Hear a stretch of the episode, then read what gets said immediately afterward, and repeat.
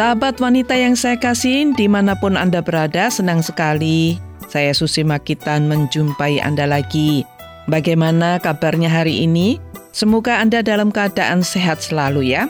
Hari ini kembali wanita berpengharapan akan memberi wawasan kesehatan kepada Anda dan kali ini mengenai pengaruh alkohol pada lambung bersama Dr. Megawati.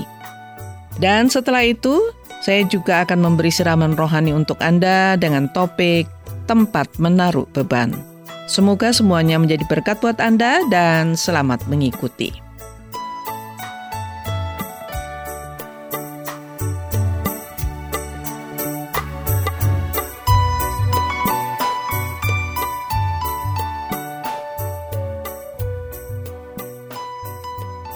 Sahabat, waktu yang lalu kita sudah berbicara mengenai pengaruh buruk alkohol pada jantung kita, sehingga membuat kita harus waspada dan menjauhi alkohol bila kita ingin jantung kita tetap sehat. Nah, hari ini saya mengajak Anda untuk melihat pengaruh buruk alkohol bagi lambung kita. Saya akan berbincang-bincang bersama Dr. Megawati mengenai pengaruh buruk alkohol pada lambung kita. Dan saat ini Dokter Megawati sudah bersama saya. Apa kabar dok hari ini? Sehat Bu Susi. Sehat dan bahagia tentunya ya. Iya. Sumringah dokternya hari ini. Benar. dok, uh, waktu yang lalu kan kita uh, dokter sudah menjelaskan uh, panjang lebar mengenai pengaruh buruk alkohol pada jantungnya. Mm. Nah, bagaimana pengaruh buruk alkohol bagi lambung kita, dok? Nah, kita tahu bahwa lambung kita ini adalah tempat untuk makanan pertama kali dicerna. Begitu Oh, itu di masuk lambung melalui ya. mulut, Mm-mm. kerongkongan, Mm-mm. lambung ya. Lambung. Dan Mm-mm. untuk mencerna di situ dia memakai ada asam Mm. yang terkenal asam, lambung. lambung, ya, ya. Orang kan sering Mm-mm. ngomong, "Ah, saya sakit asam, asam lambung." lambung, gitu ya. ya. Mm-mm. Sebenarnya sakit sakitnya sakit lambung atau mah, tapi Mm-mm. itu ada asam lambung. Nah, alkohol yang kita minum Mm-mm. itu bisa menaikkan asam lambung. Mm-mm.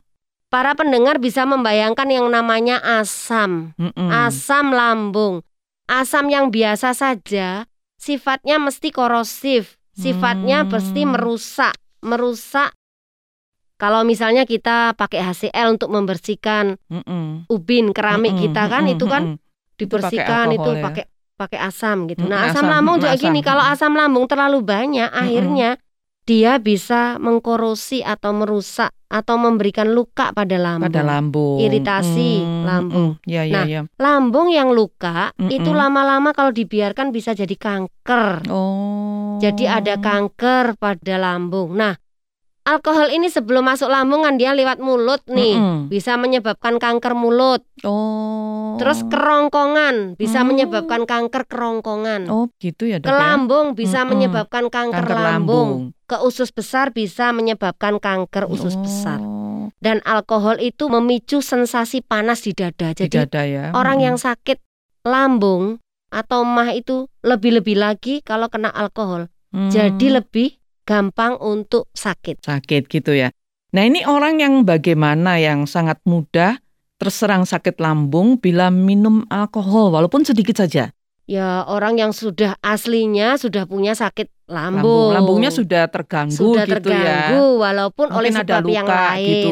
ada Mm, luka mm-mm, ya mm-mm, atau ya. mereka-mereka yang memang nggak makan Mm-mm. atau mungkin minum alkohol bersama dengan obat Oh, Obat misalnya bisa obat- begitu ya dok obat ya. anti nyeri Hmm, Nah, itu, obat ya. tahan sakit juga. nah Bisa itu ya? iya mm. Hmm. jadi memang sudah ada penyakit lambungnya Bu Susi Jadi itu yang lebih kasih apa berat. minum yang beralkohol sedikit saja sudah terasa sakit ya dok ya? iya karena kandungan etanol Mm-mm. tadi dalam Mm. dalam alkohol tadi merusak muko- Hmm. mukosa lambung mukosa itu lapisan yang paling dalam di lambung Oh, itu gitu ya. dirusak Hmm. Kalau mungkin pendengar memikirkannya bagaimana ya cara rusaknya seperti apa mungkin kalau ingat sariawan. Mm-mm. Nah, itu mukosa mulut sariawan. Mm-mm. Nah, bayangkan kalau sariawan itu Seperti jadi luka itu, itu, mm-mm. tapi di lambung. di lambung, Nah. terus kena alkohol Kena lagi, alkohol, waduh. kena makanan saja, air saja perih. Mm-mm. Nah, kan begitu. Mm-mm. Ya. Nah, terus gejala sakit lambung ya karena alkohol itu apa saja dok? Ya sebenarnya gejala sakit lambungnya sama Bu Susi. Mm-mm. Ya semua sakit lambung tuh gejalanya mestinya nyeri, sensasi Mm-mm. nyeri di situ, sering sendawa, Hmm, muntah, muntah. mual, Diare juga ya bisa dok ya. bisa juga. Tapi Hmm, kalau supaya tahu ini karena alkohol ya ditanya, apa memang habis minum alkohol? Mm-mm, gitu. mm-mm. Oh Kalau gitu. tanda-tandanya sama semua, semua, oleh ya. sebab apa pun. Hmm, Jadi misalnya nih, ada orang linu, mm-mm, minum obat linu, mm-mm, kan juga bisa sakit lambung kan? mm-mm, Iya betul. Iya kan? Ya Iya, kita mesti kalau sakit lambung itu mesti tanya, mm-mm. harus ditanya atau anamnese. habis makan apa, Habis minum apa, makan apa. gitu Kalau ya. alkohol ya berarti karena alkohol. Gejalanya sama, Hmm, sama semua. Sama saja ya. heeh.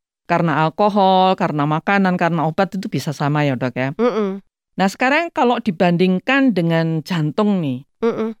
seberapa buruk ini pengaruh alkohol bagi lambung? Tadi dokter sudah jelaskan kanker sih. Iya ya, apakah sama-sama buruk sama-sama ya. buruk Tempatnya ya? saja yang beda. Hmm, Bisa sampai kanker. mhm, gitu ya dok Gitu, ya. Jadi kalau sampai terus menerus Belum lagi kalau iritasi lambung, terus makannya nggak bener, tahu-tahu lambungnya rusak. Eh, lambungnya ini apa bisa namanya? sobek gitu Nah, atau iya. Mm, Bolong, bolong ya ya ya, ya. lobang. Hmm. Nah, kalau lobang kan shock orangnya bisa meninggal dunia Mm-mm, mm-mm, karena mm-mm. lambungnya lobang. lubang gitu Lobangnya ya. sebenarnya Itu yang bahaya ya dok ya. iya sangat bahaya. Itu bisa meninggal. Meninggal mendadak ya. langsung kalau Langsung itu. ya. Biasanya kan Hmm. dia muntah darah, Bu Susi. Hmm, Nah, begitu Kalau ya. orang muntah darah, bedanya muntah atau batuk darah, bedanya Mm-mm. itu darahnya. Oh, Kalau orang batuk darah, itu tidak lewat lambung. Jadi darah yang keluar itu warnanya merah muda. oh karena darahnya lewat segar. lambung ya. Iya, Oh, itu dari paru-paru langsung Hmm, hmm, hmm, atau dari tenggorokan. Nah, kalau dari Nah, lambung Tapi kalau dari lambung karena dia sudah ada asam lambung, mm-mm, itu jadinya warnanya seperti hitam. hmm, lebih tua gitu ya. lebih Oh, tua, bukan menghitam seger gitu ya. Bukan Ja- seger. Iya, jadi kalau Hmm. misalnya ada pasien, eh ada siapa pun juga Mm-mm. pendengar batuk-batuk nih ya, Mm-mm, terus keluar, keluar darah. darah. Kalau darahnya itu bukan merah segar, kemungkinan batuk pun itu bisa dari lambung. lambung ya. Nah, kalau mungkin- sudah menghitam gitu ya dok ya. Nah, itu. Tapi kalau Mm-mm. misalnya darahnya itu segar itu biasanya dari paru-paru. Dari paru-paru. Kalau paru-paru kan berarti sakit TBC. Kalau Mm-mm. lambung berarti kemungkinan lambungnya luka. Luka, Luka gitu ya. ta atau mungkin lambungnya pecah ta, Pecah bolong gitu, ta, gitu begitu. ya dok ya. Mm-mm. Nah, waktu yang lalu dokter jelaskan kalau pengaruh alkohol pada jantung itu kalau jantungnya sudah rusak itu nggak bisa diperbaiki. Bagaimana dengan lambung dok? Kalau sudah pengaruh alkohol, apakah bisa lambung ini disembuhkan?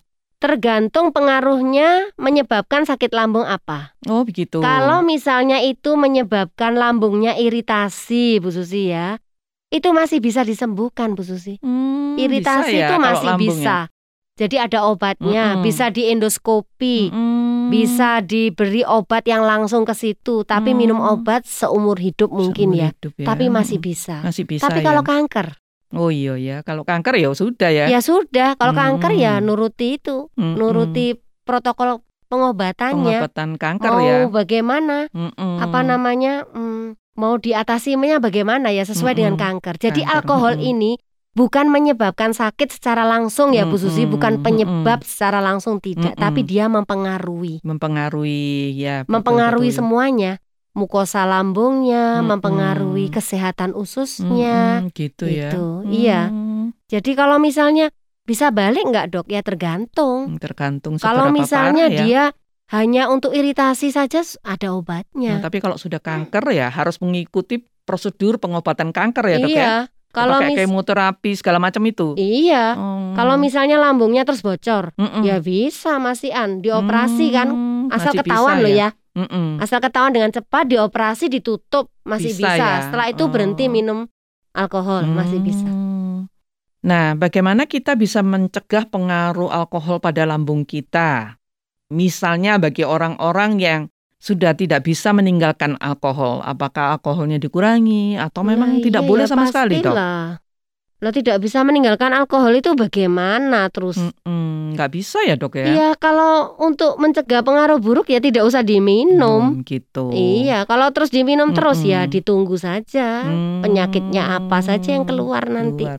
Jadi kalau misalnya orang itu dia minum alkohol terlalu banyak gitu ya, sudah kecanduan, itu berarti jantung kena lambung juga bisa kena ya dok Iya ya? iya. Lah kan Hmm. waktu minum dia kelewati lambung. Iya melewati lambung. ya. Lambungnya Heeh. dulu yang kena. Heeh. Jadi cara yang terbaik adalah tidak minum alkohol. Iya. Kalau sudah mendapat gangguan lambung, Iya. iya iritasi atau luka lambungnya gitu ya Iya. paling baik ya berhenti ya dok ya. Iya iya. Hmm. Baik dok, terima kasih banyak untuk wawasan hari ini mengenai pengaruh alkohol pada lambung. Dan sampai jumpa di program berikutnya ya dok ya. Sampai jumpa Bu Susi.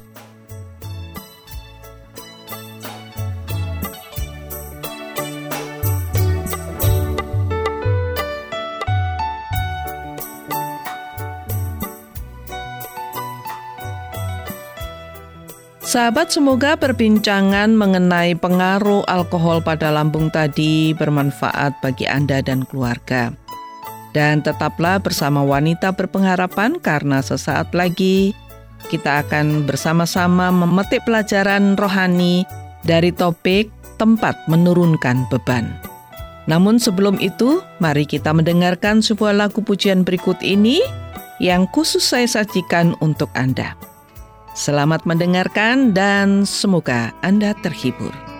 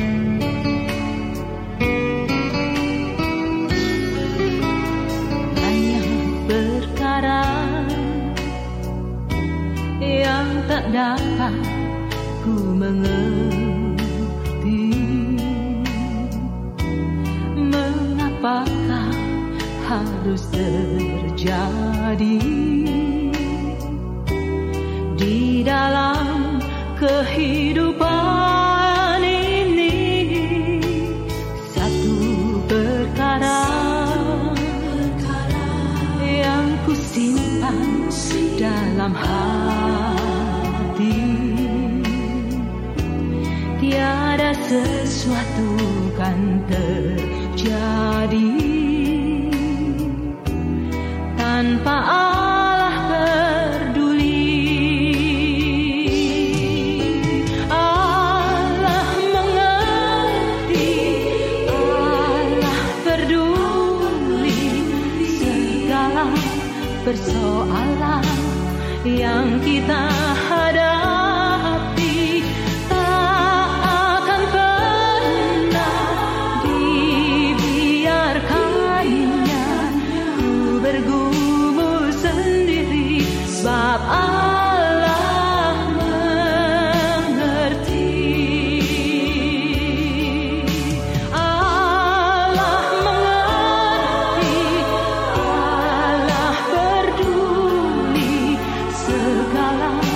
persoalan yang kita hadapi tak akan pernah dibiarkannya.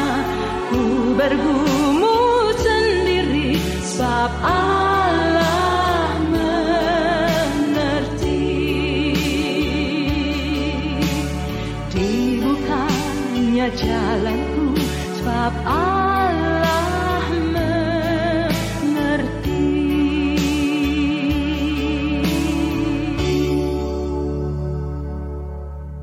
Sahabatku, bila Anda berada di pasar besar yang banyak pedagangnya, tentu Anda akan melihat ibu-ibu memikul atau menyunggi dagangannya berjalan menuju tempat berjualan.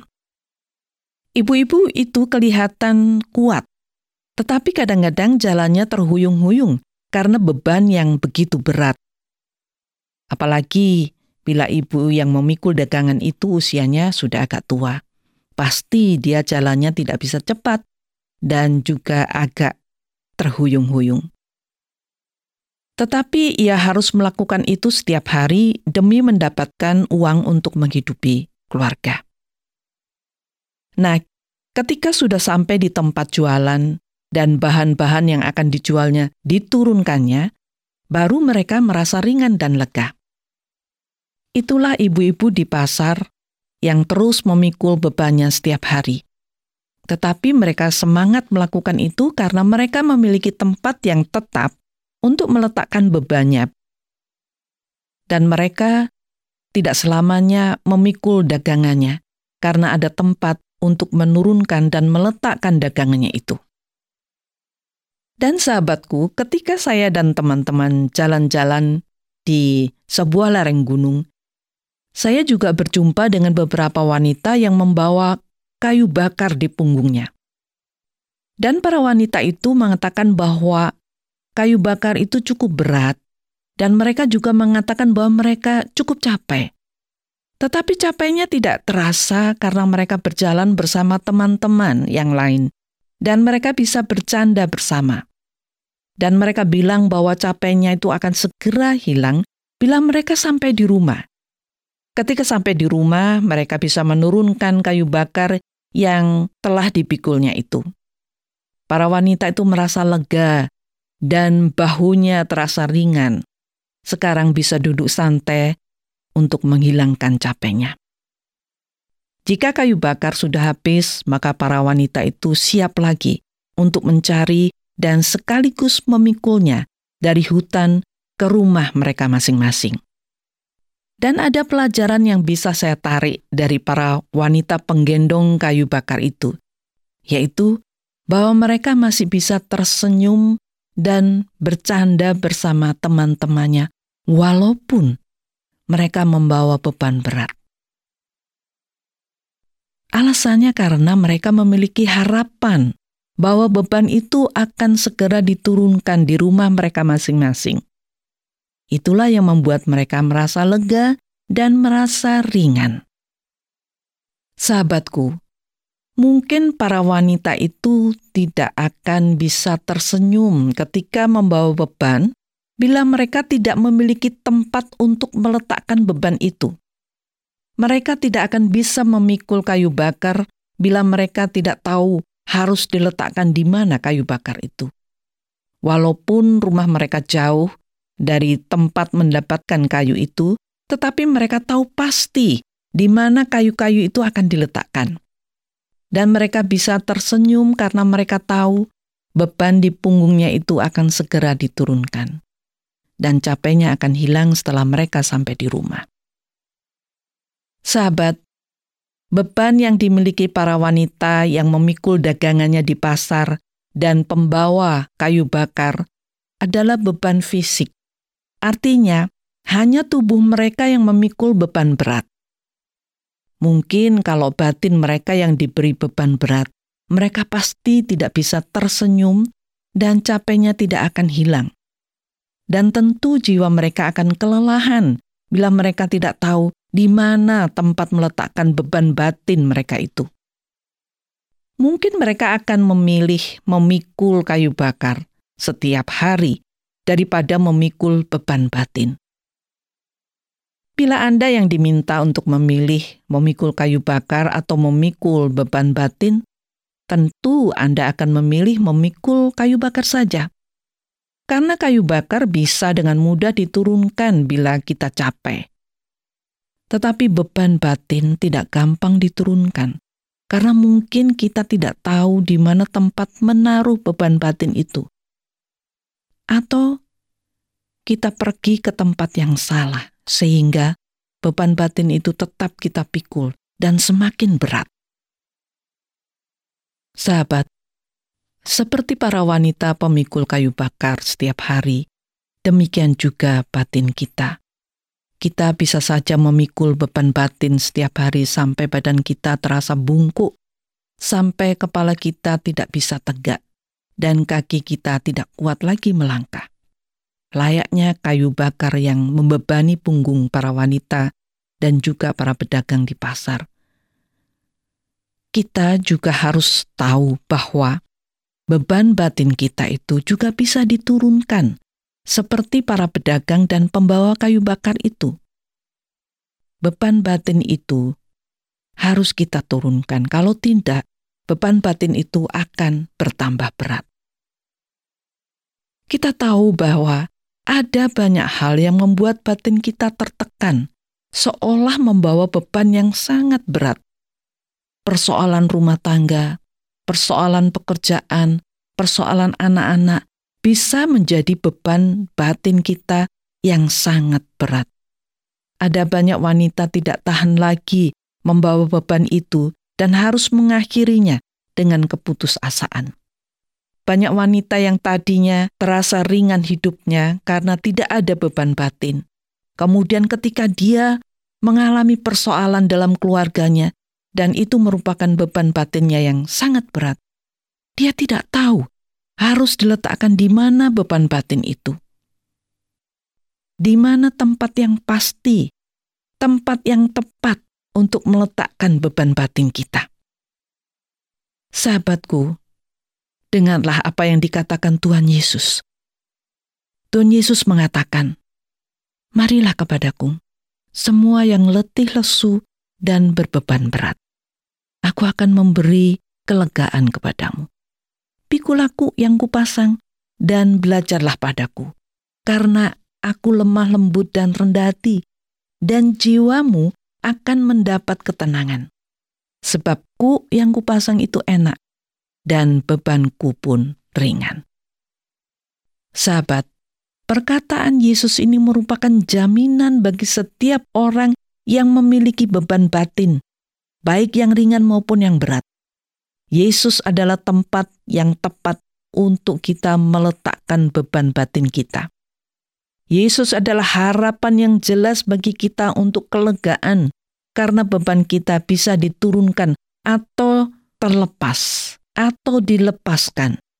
Dan Yesus merupakan satu-satunya tempat yang harus kita datangi. Karena hanya Yesus yang sanggup melepaskan beban batin kita. Dan hanya Yesus yang sanggup memberi kelegaan. Sahabatku, bila Anda saat ini memiliki beban berat dan ingin melepaskan beban itu, maka datanglah kepada Yesus. Letakkanlah beban Anda dan percayalah bahwa Yesus akan mengangkat beban Anda dan buktikan bahwa Yesus akan melepaskan beban batin Anda dan memberi kelegaan. Jangan berpikir untuk datang ke tempat lain, karena hanya Yesuslah tempat yang paling tepat.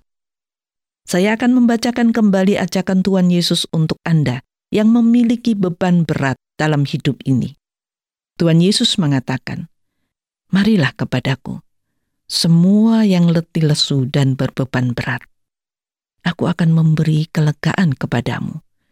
Pikulaku yang kupasang dan belajarlah padaku, karena aku lemah lembut dan rendah hati, dan jiwamu akan mendapat ketenangan. Sebabku yang kupasang itu enak, dan bebanku pun ringan.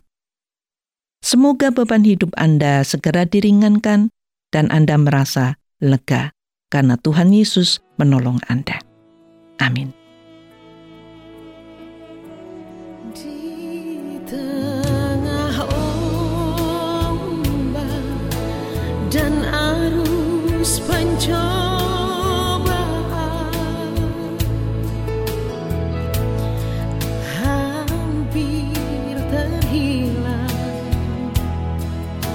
Di